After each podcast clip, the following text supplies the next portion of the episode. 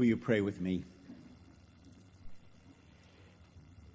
Gracious and loving God, pour through me, please, the gift of preaching, that these words might not simply be human words or human opinions, but by a miracle of your grace, may they become your living word to us. May they have the power to touch and transform our lives. And we pray, O oh God, that these words might meet every one of us, every one of us, at our point of need.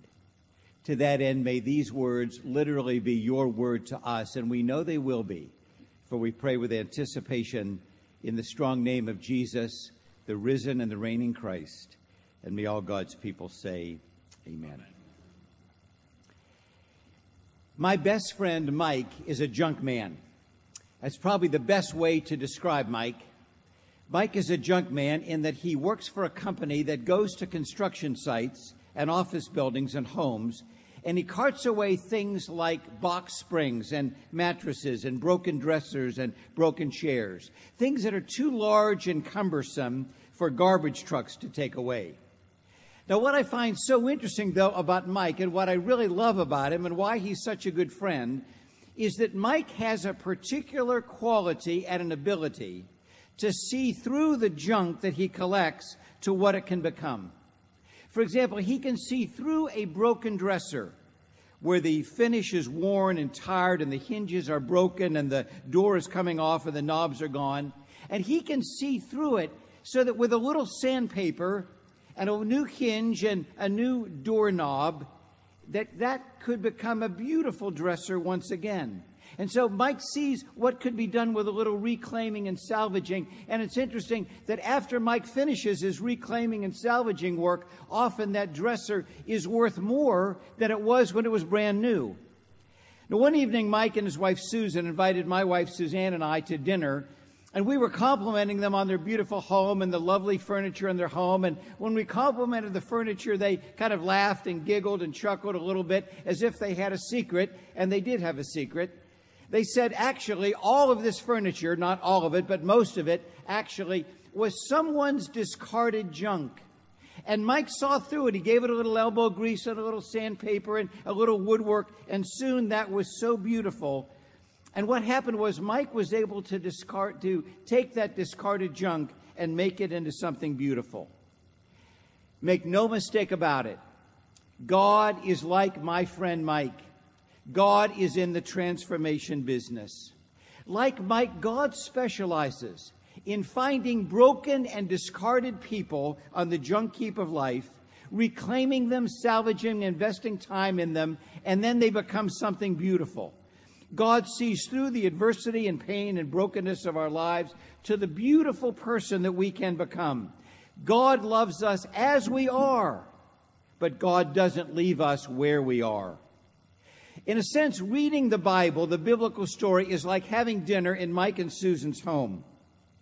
The Bible is a series of stories of how God chose some of the least likely people imaginable, imperfect, problem filled human beings who became an instrument of God's love. When I was a pastor in New York City, we had a great homeless ministry and we had a homeless shelter that would house 20 homeless men every night of the year inside in the warmth. But we allowed also homeless people to sleep on our steps. It was a great ministry. One of the people who slept on our steps was a homeless man named Joe, and he had been on the streets of New York for 11 years.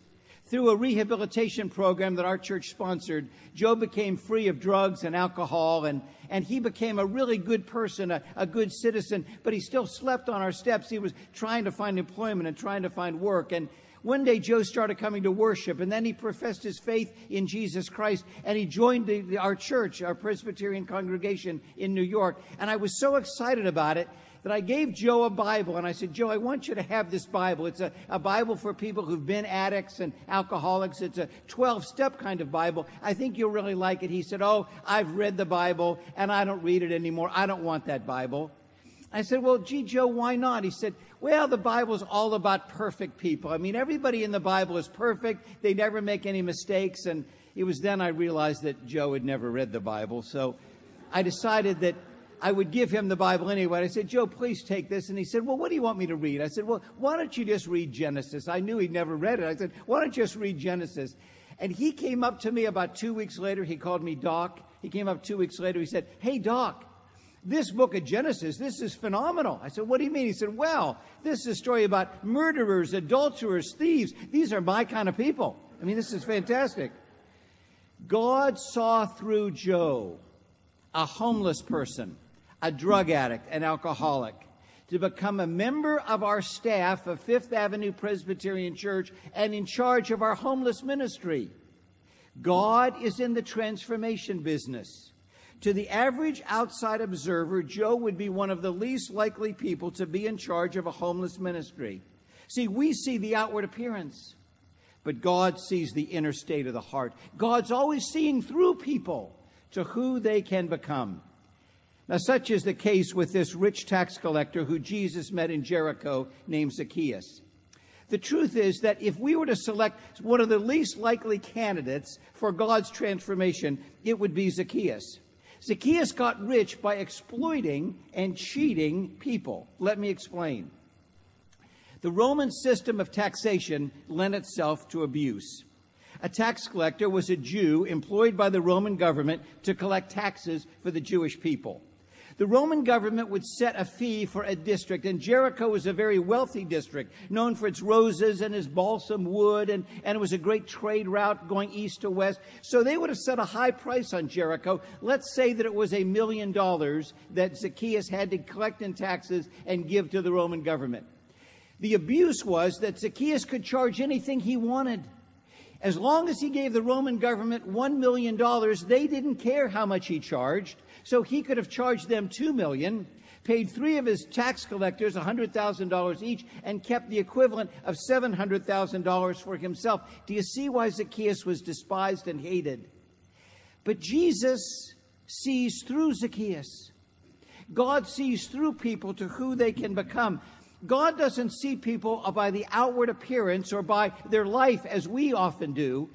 God sees the inner state of the heart.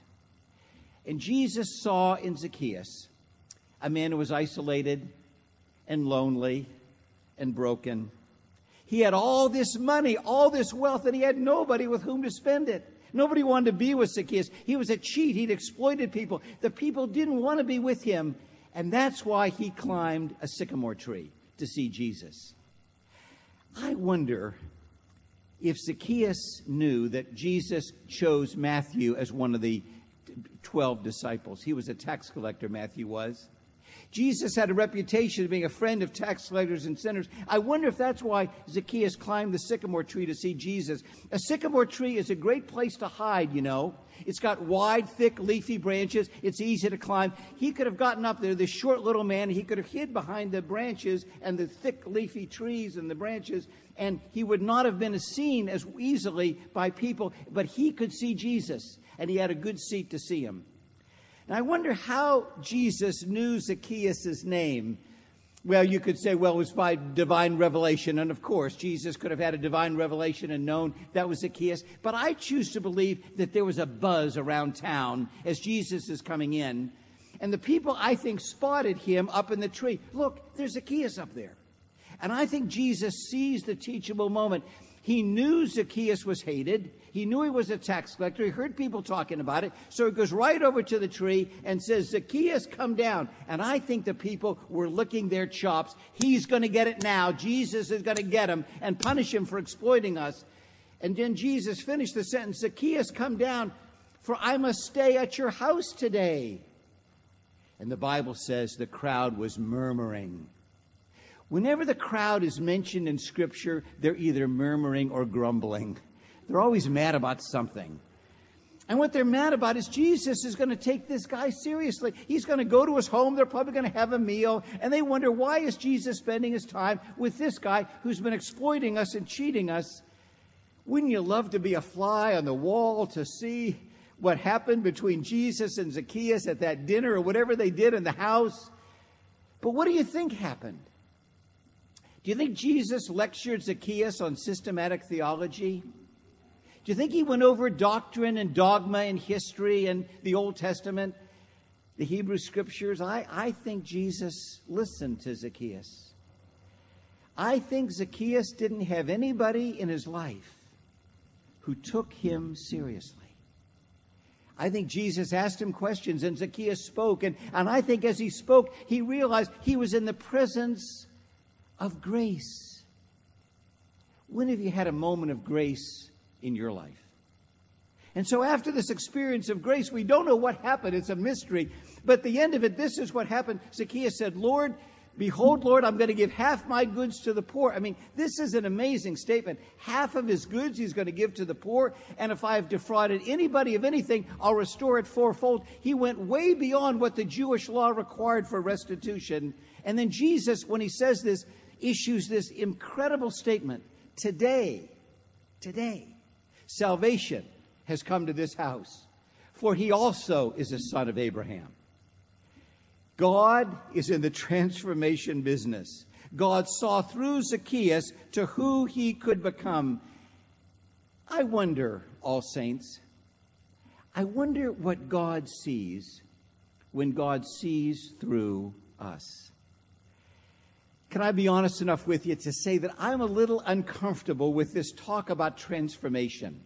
Whenever someone talks about transformation or about, about salvation, I get a little bit uncomfortable because the truth of the matter is, if I'm to be gut level honest with you today as your preacher, that I like to be in control. I, it's hard for me to let go of control. I like to be in control. Is there anybody here who likes to be in control? Anybody here married to someone who likes to be in control? See, God's work of transformation is a mystery. We try to figure it out. We try to analyze it. We try to make spiritual laws out of it. But Robert McAfee Brown said the transforming work of God is not a problem to be solved, but a mystery to be wondered. I love that. God's transforming work always takes the person seriously. God took Joe seriously when God transformed him from a drug addict into the head of our homeless ministry at Fifth Avenue Church. And God took Zacchaeus seriously. See, we're always afraid God's going to make us into somebody else. But you want to know who God wants us to be? Ourselves. God wants us to be the me, the us, that God created from the beginning of time. But maybe we got off the track and God's trying to bring us back to be who we really are. Because God knows every one of us is unique. But we're uncomfortable. Like Zacchaeus' response Do I have to do exactly what Zacchaeus did? No. What Zacchaeus did was right for Zacchaeus. What Joe did was right for Joe. What we do, how we respond to grace, is right for us. But we compare our response sometimes with somebody else's response to grace.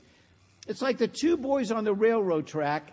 They were coming home after school riding their bikes and they were crossing the railroad tracks with their bikes. And the, the one kid got his pants leg caught in the railroad tie. So he reaches down and tries to get, but he's really stuck, and his bike gets stuck as well. And he's stuck in the railroad tie. The other boy puts his bike down, tries to get him off, and soon the train is coming, and the train sends the whistle, and the train is coming toward the two boys, and they are scared. And the one boy's trying to pull the other boy off of the railroad tracks, and he can't do it. These are little boys, and the train is coming. He's going to hit them, and the train's coming along. And a high school football player on the way home from school, football practice, sees the boy's plight and he runs over as fast as he can and he grabs both boys, tackling them, and they roll into the grass on the other side of the railroad tracks and rolling over and over and over into the meadow, and the train goes by. Zoom. The one boy is so excited to have had this experience of being saved, he says, Whoopee! And the other boy says, That was close. It's interesting, they both were saved. They both had this experience of salvation. Now, people who respond, whoopee, to an experience of salvation are typically Baptists and Pentecostals. people who go, that was close, are usually Episcopalians and Presbyterians. The problem is that, that we want to compare our response to somebody else's response. The transforming work of God is a mystery. We can't try to figure it out.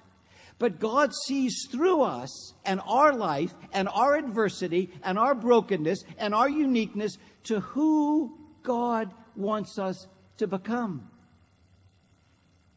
I close with this thought. And I say this tenderly for anybody experiencing adversity or a challenge or a concern or a problem or is grieving a loss right now. If you're not in that category, you know enough about life to know we will be someday. But here's the point oysters are like people. Now, hear me out. Oysters get a piece of sand or a little pebble and it comes under their skin and it is an irritant and it is adversity and it hurts and it stings and it gets under the shell. And when that irritant, when that piece of sand or that little piece of glass or that little piece of rock gets under the shell, it creates a, a, a problem in there and these antibodies come out, the, this little chalky white milky substance it's like a, a, nutrients come with inside the oyster and they come and they surround. It's white, chalky, milky. It surrounds that little piece of stand or that little piece of glass or that little rock. It surrounds it and has it all encompassed in the middle of it. Those nutrients were in the oyster all along. Listen carefully, but they were never unleashed until the adversity came. And then the nutrients come and they surround them with this chalky white milky substance and it hardens. And you know what it becomes? It becomes a pearl. Oysters who are perfect are only good to be used in stew.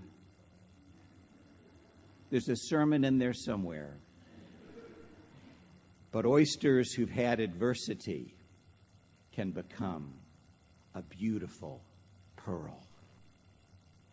God is in the transformation business. God sees through our life as it is today. God even sees through our problems and grief and loss and adversity and problems and challenges. God even sees through that to the pearls that we're going to become. I wonder, I really wonder what God sees when God looks through us.